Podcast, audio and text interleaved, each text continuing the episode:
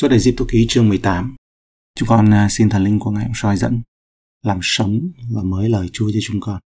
Lời Ngài là đồ ăn thuộc linh cho chúng con trong danh Jesus Christ. Amen.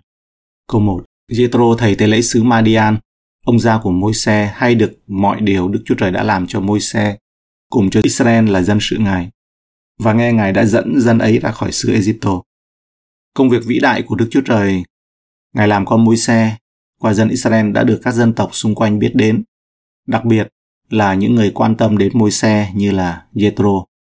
Jethro là thầy tế lễ Madian, có thể là hậu duệ của một trong những người con khác của Abraham thông qua Ketura và Madian trong sáng thế ký chương 25 câu 1 đến câu 2. Vì mối liên hệ này với Abraham, chúng ta có lý do chính đáng để tin rằng ông là một thầy tế lễ thật và thờ phượng Đức Chúa Trời thật. Câu 2 đến câu 6. Người bèn dẫn Sephora vợ môi xe đã cho trở về nhà cha, cùng hai con trai một tên là Ketson vì môi xe đã nói rằng tôi kiều ngụ nơi ngoại bang.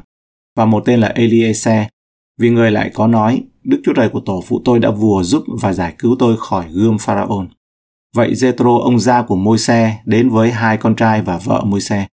Thăm người nơi đồng vắng, chỗ đóng trại gần bên núi Đức Chúa Trời. Người bèn sai báo cùng môi xe rằng ta là Jethro, cùng ông gia của ngươi, ta cùng vợ ngươi và hai con trai nàng đến thăm ngươi. Môi xe ở đây tái hợp với vợ Siphora và hai con trai của ông. Con đầu là Kẹt Sôn, tên này có nghĩa là kiều bào, kiều ngụ trong ngoại bang. Đứa con thứ hai là Eliezer, tên này có nghĩa rằng Chúa là đấng giúp đỡ tôi. Rõ ràng môi xe đã gửi gia đình của mình trở lại Madian vào một thời điểm nào đó, có lẽ là ở trong lúc xảy ra những trận dịch ở tại Ai Cập, những cái tai vạ ở Ai Cập. Đây là lần đầu tiên và duy nhất có đề cập đến tên của người con trai thứ hai của Môi-se là Eliezer. Chính cái tên của nó đã gợi lên cái niềm tin được nhen nhóm ở trong lòng của Môi-se so với nỗi tuyệt vọng được thể hiện qua cái tên trước đó là Kiều Bảo. Jethro, cha vợ của Môi-se đến. Môi-se có một mối quan hệ đặc biệt với Jethro, mặc dù được nuôi dưỡng bằng tất cả mọi sự khôn ngoan và giáo dục ở tại Ai Cập. Môi-se có lẽ đã học được nhiều hơn về khả năng lãnh đạo thực sự từ thầy tế lễ và người chăn cừu Jethro này. Và Môi-se đã chăn đàn chiên cho ông cho đến khi được Chúa gọi tại núi Sinai. Câu 7, Môi-se ra đón rước ông ra mình, mọp xuống và hôn người. Hỏi thăm nhau rồi vào trại. Dầu là lãnh tụ của một dân tộc, nhưng Môi-se đã tôn Jethro vừa là cha vợ vừa là thầy tế lễ hợp pháp của Đức Chúa Trời. Vị trí lãnh đạo của Môi-se không làm cho ông trở nên tự cao. Toàn bộ khung cảnh là điển hình của phép lịch sự phương Đông. Cả hai người giờ đây đều là những người đứng đầu vĩ đại theo đúng nghĩa của họ. Câu 8 đến câu 10 môi xe liền thuật cho ông Sa mình biết mọi điều Đức Giê-hô-va vì Israel đã làm cho pharaon và người Egypto, mọi điều khổ nhọc xảy đến cho mình dọc đường, và Đức Giê-hô-va đã giải thoát dân Israel thể nào.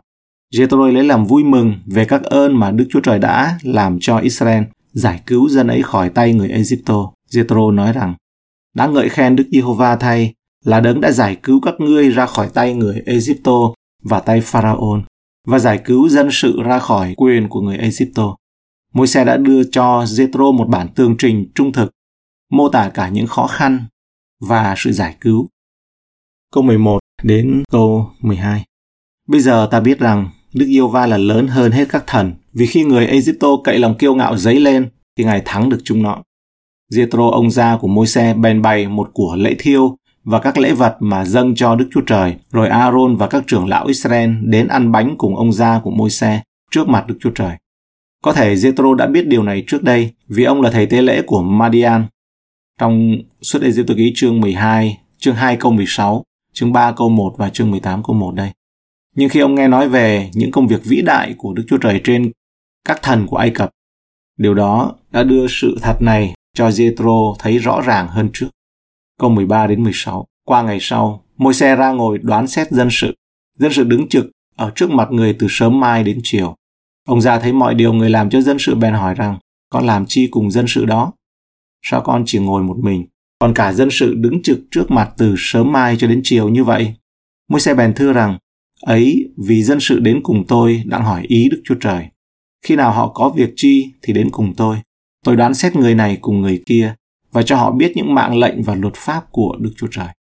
Jethro quan sát Môi-se khi ông giải quyết tranh chấp giữa các con cái Israel và ban lời khuyên của Jethro cho Môi-se. Giữa một đoàn dân đông như vậy, đương nhiên sẽ có nhiều tranh chấp, nhiều câu hỏi thắc mắc cần phải giải quyết. Rõ ràng là Môi-se hầu như là thẩm phán được công nhận duy nhất trong cả nước và công việc xét xử từng vụ việc nó chiếm giữ Môi-se từ sáng cho đến tối. Jethro ghi nhận điều này và hỏi Môi-se về sự việc này. Cái chữ là môi xe ngồi để phán xét, còn dân sự thì đứng ở trước môi xe Chữ ngồi và chữ đứng là thuật ngữ chuyên môn ở trong luật lệ Do Thái, lần lượt biểu thị về hình ảnh của một người quan tòa, thẩm phán và đương sự. Vì môi xe biết Đức Chúa Trời và lời của Ngài nên ông có thể giải quyết công bằng các tranh chấp giữa con cái Israel. Tuy nhiên tự mình gánh vác tất cả các trách nhiệm này là một gánh nặng lớn. Câu 17 đến câu 18. Nhưng ông gia lại nói rằng, điều con làm đó chẳng tiện.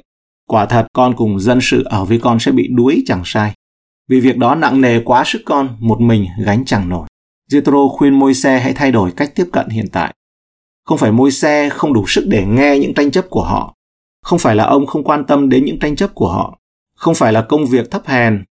Công việc này nó thấp hèn ở dưới ông và không phải là dân chúng không muốn môi xe lắng nghe những tranh chấp của họ.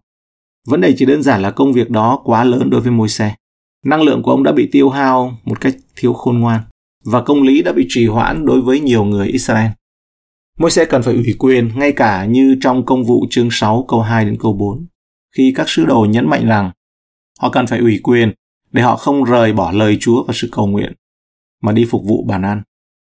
Môi xe có thể dạy dỗ tốt hơn khi Jethro nói điều đó con làm chẳng tiện, thì môi xe đã nghe theo Jethro. Môi xe biết cách không cúi đầu trước những lời phàn nàn của con cái Israel trong chương 17 câu 3, nhưng cũng biết cách lắng nghe lời khuyên của Đức Chúa Trời qua một người như Jethro. Những người được Đức Chúa Trời kêu gọi để lãnh đạo luôn có nguy cơ cố gắng ôm đồm nhiều hơn những gì họ có thể. Câu 19 Bây giờ hãy nghe cha khuyên con một lời, cầu xin Đức Yêu Va phù hộ cho. Về phần con hãy làm kẻ thay mặt cho dân sự trước mặt Đức Chúa Trời và đem trình mọi việc này cho Ngài hay. Jethro khuyên môi xe hãy cầu nguyện và dạy dỗ. Đứng trước Đức Chúa Trời vì dân sự. Đây là điều mà thiết yếu đầu tiên trong việc ủy quyền hiệu quả cho môi xe. Ông phải cầu nguyện cho dân chúng, môi xe phải đem những sự khó khăn cho Đức Chúa Trời. Cầu nguyện là một khía cạnh thiết yếu trong vai trò lãnh đạo dân sự của môi xe. Câu 20. Hãy lấy mạng lệnh và luật pháp Ngài mà dạy họ chỉ cho biết con đường nào phải đi và điều chi phải làm. Để môi xe lãnh đạo và ủy quyền một cách hiệu quả, ông phải dạy lời Đức Chúa Trời, không chỉ cho những người sẽ nghe tranh chấp mà cả những người có thể tranh chấp. Nếu dân chúng biết lời Đức Chúa Trời cho chính họ, thì nhiều tranh chấp có thể được giải quyết ngay lập tức. Ngoài ra, nếu dân sự biết lời của Đức Chúa Trời cho chính họ, họ sẽ không nản lòng trong khi họ không thể tự mình trình bày trường hợp của họ với môi xe. Họ có thể biết một trong những người thay mặt của môi xe có thể cho họ lời khuyên từ sự khôn ngoan của Đức Chúa Trời. Có một sự tương đồng rõ ràng giữa sự lãnh đạo của môi xe đối với dân Israel và sự lãnh đạo của một mục sư trong dân sự của Đức Chúa Trời. Sự tương tự không phải là giống hoàn toàn hết trong mọi điểm, nhưng mà nó có sự tương đồng ở trên nhiều khía cạnh. Đó là Đức Chúa Trời được công nhận như một đấng lãnh đạo thực sự của dân chúng. Người lãnh đạo không thể làm công việc lãnh đạo một mình. Người lãnh đạo có trách nhiệm đặc biệt trong việc cầu nguyện và giảng dạy. Người lãnh đạo phải lựa chọn, đào tạo và trao quyền cho những người khác để giúp đỡ trong công việc. Dân chúng có vai trò nhất định trong tất cả những điều này. Ở trong phục truyền luật lệ ký chương 1 câu 13 nói rằng hãy chọn trong mỗi chi phái các ngươi những người khôn ngoan, thông sáng, có danh tiếng và ta sẽ lập họ lên làm quan trưởng các ngươi. Mục sư cơ đốc ở một số khía cạnh có thể so sánh với môi xe vì ông được coi là người lãnh đạo trong ban anh em, trong hội anh em ấy. Và như vậy, công việc của ông không chỉ là dạy dỗ dân chúng mà còn là cầu nguyện với Đức Chúa Trời cho họ. Câu 21 đến 22. Nhưng hãy chọn lấy trong vòng dân sự mấy người tài năng, kính sợ Đức Chúa Trời, chân thật, ghét sự tham lợi mà lập lên trên dân sự, làm trưởng cai trị hoặc ngàn người, hoặc trăm người, hoặc năm mươi người, hoặc mười người. Đặng xét đoán dân sự hàng ngày. Nếu có việc can hệ lớn, họ hãy giải lên cho con. Còn những việc nhỏ mọn, chính họ hãy xét đoán lấy. Hãy san bớt gánh cho nhẹ, đặng họ chia gánh cùng con. Jethro khuyên môi xe là trao trách nhiệm để giải quyết. uh, trách nhiệm về việc giải quyết những tranh chấp và hãy chọn từ tất cả những người có khả năng như là kính sợ Chúa, người đi trong chân lý. Đây là bước tiếp theo trong việc ủy quyền hiệu quả cho môi xe.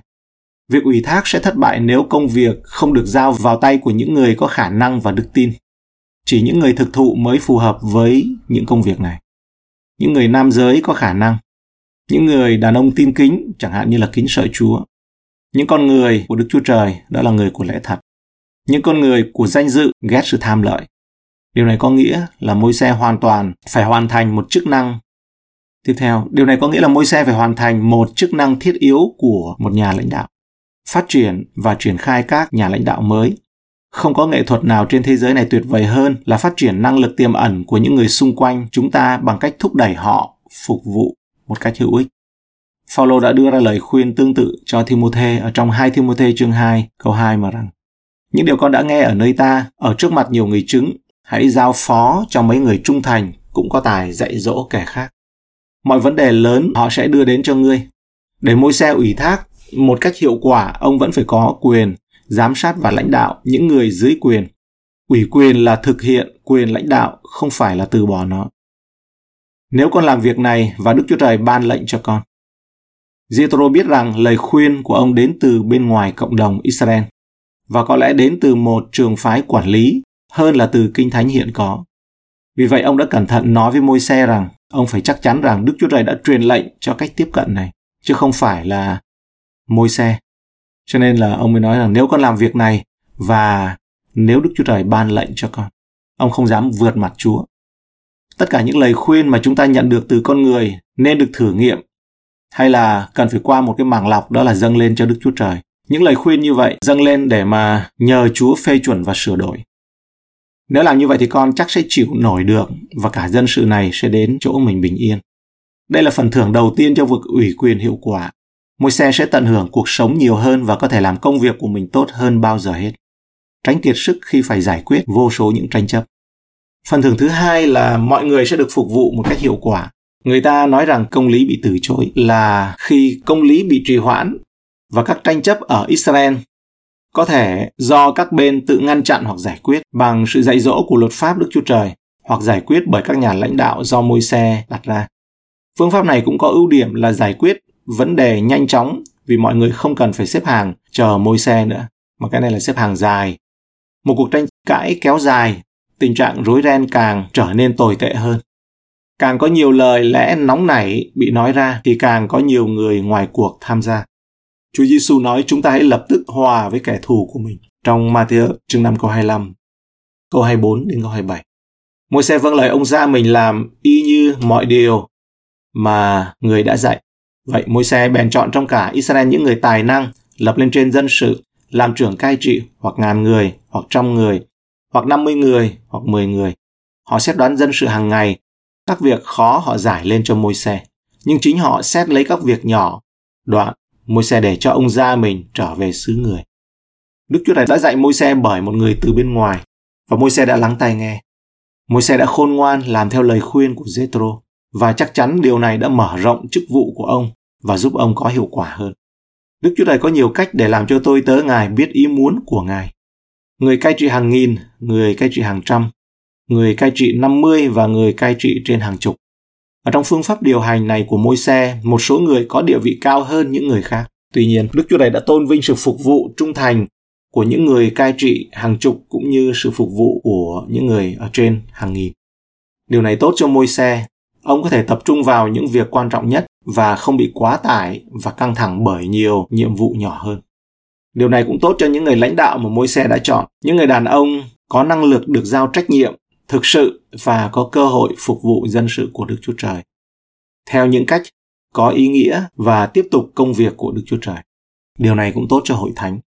Được môi xe cầu nguyện và dạy dỗ, họ đã có thể tự giải quyết nhiều việc hơn khi cần giải quyết tranh chấp. Họ nhận được sự quan tâm nhanh chóng và sự quan tâm tốt hơn từ các lãnh đạo được ủy quyền hơn là từ chính môi xe. Tốt hơn là để 100 người làm việc hơn là đi làm công việc của 100 người. Đây là trích dẫn của Mayer. Không có một nghệ thuật nào trên thế giới này tuyệt vời hơn là phát triển tiềm lực, cái năng lực tiềm ẩn của những người xung quanh chúng ta bằng cách thúc đẩy họ phục vụ hữu ích. Và cái hình ảnh này khi dân sự vào trong đồng vắng họ bắt đầu hoạt động giống như là không phải là một cái, chỉ bởi một cái đầu thôi, nhưng mà toàn thân thể hoạt động. Và chúng ta liên hệ đến Chúa Giêsu hay là hội thánh là thân thể của Đấng Christ. Như vậy thì toàn bộ toàn bộ thân thể đều hoạt động, chứ không phải là chỉ có cái đầu hoạt động. Có cái đầu hoạt động, hay là không phải là chỉ có người người đứng đầu hoạt động. Và toàn bộ thân thể hoạt động thì nó sẽ có cái sự khỏe mạnh. Và mỗi phần chi thể đều đúng chỗ của mình. Và khi cùng hoạt động như vậy thì có nghĩa rằng là những cái tiềm năng những cái khả năng hoặc là những cái ờ, về sự tuần hoàn trong dinh dưỡng tuần hoàn máu nếu liên hệ về thân thể nó cũng được đầy đủ. Và khi mà liên hệ được liên hệ với đầu như ở trong cái thân thể thuộc thể ấy, thì cũng giống như vậy cái sự liên hệ ở trong thân thể thuộc linh nó cũng càng tốt hơn. Cái sự báo hiệu từ thần kinh trung ương sự báo hiệu những tín hiệu nghe được tiếng Chúa, lời Chúa, đọc lời Chúa và ăn dinh dưỡng từ nơi lời Chúa được tốt thì nó thuộc thể như thế nào? Thì thuộc linh cũng giống như vậy. Và giống như là Chúa Giêsu bảo là hãy đi đường hẹp, thì cả thân thể đều có thể đồng lòng amen và đi đường hẹp được. Và Chúa Giêsu là đầu về, nói về trong cái thân thể về thuộc linh ấy, thì cũng giống như vậy khi mà giống như trong thân thể thuộc thể của chúng ta được mạnh khỏe, mà ngài nói rằng hãy ra khỏi Babylon, thì chúng ta có thể ra khỏi Babylon được. Và cảm ơn Chúa. Và khi dân sự đến trước biển đỏ vẫn cứ tỉnh bơ. Họ vẫn cứ tỉnh bơ cho đến khi họ mở mắt họ thấy biển đỏ thì họ mới hoảng lên thôi. Họ kêu la và có một số lời làm bầm kêu la. Cũng cảm ơn Chúa.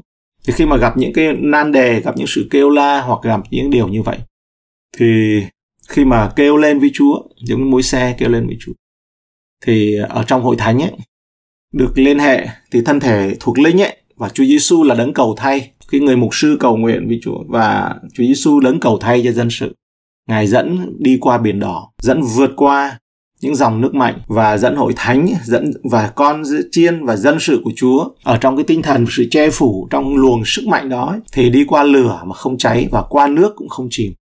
Và có thể nói rằng là như lời Chúa Giêsu ngài phán và xin Chúa cho lời này được ứng nghiệm trên thân thể là hội thánh.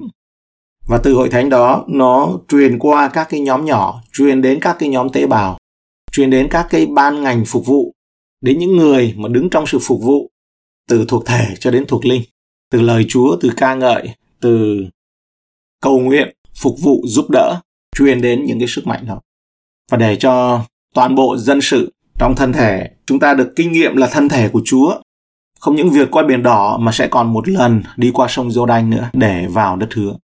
Trước khi vào đất hứa cần phải đi qua sông Giô-đanh, và đó là đó là điều mà chúng ta thấy hình bóng ở trong cựu ước để thấy những hình ảnh ở trong, điều thật ở trong tân ước. Và Chúa bảo là hãy vác thập tự giá, liều mình vác thập tự giá mà theo ta. Ở trong đồng vắng thì có liều tạm. Ngày nay chúng ta có Chúa Giêsu danh ngài là Emmanuel, Đức Chúa Trời ở cùng chúng ta. Cảm ơn Chúa. Chúng ta cầu nguyện. Chúng con dâng lời cảm tạ ơn ngài cho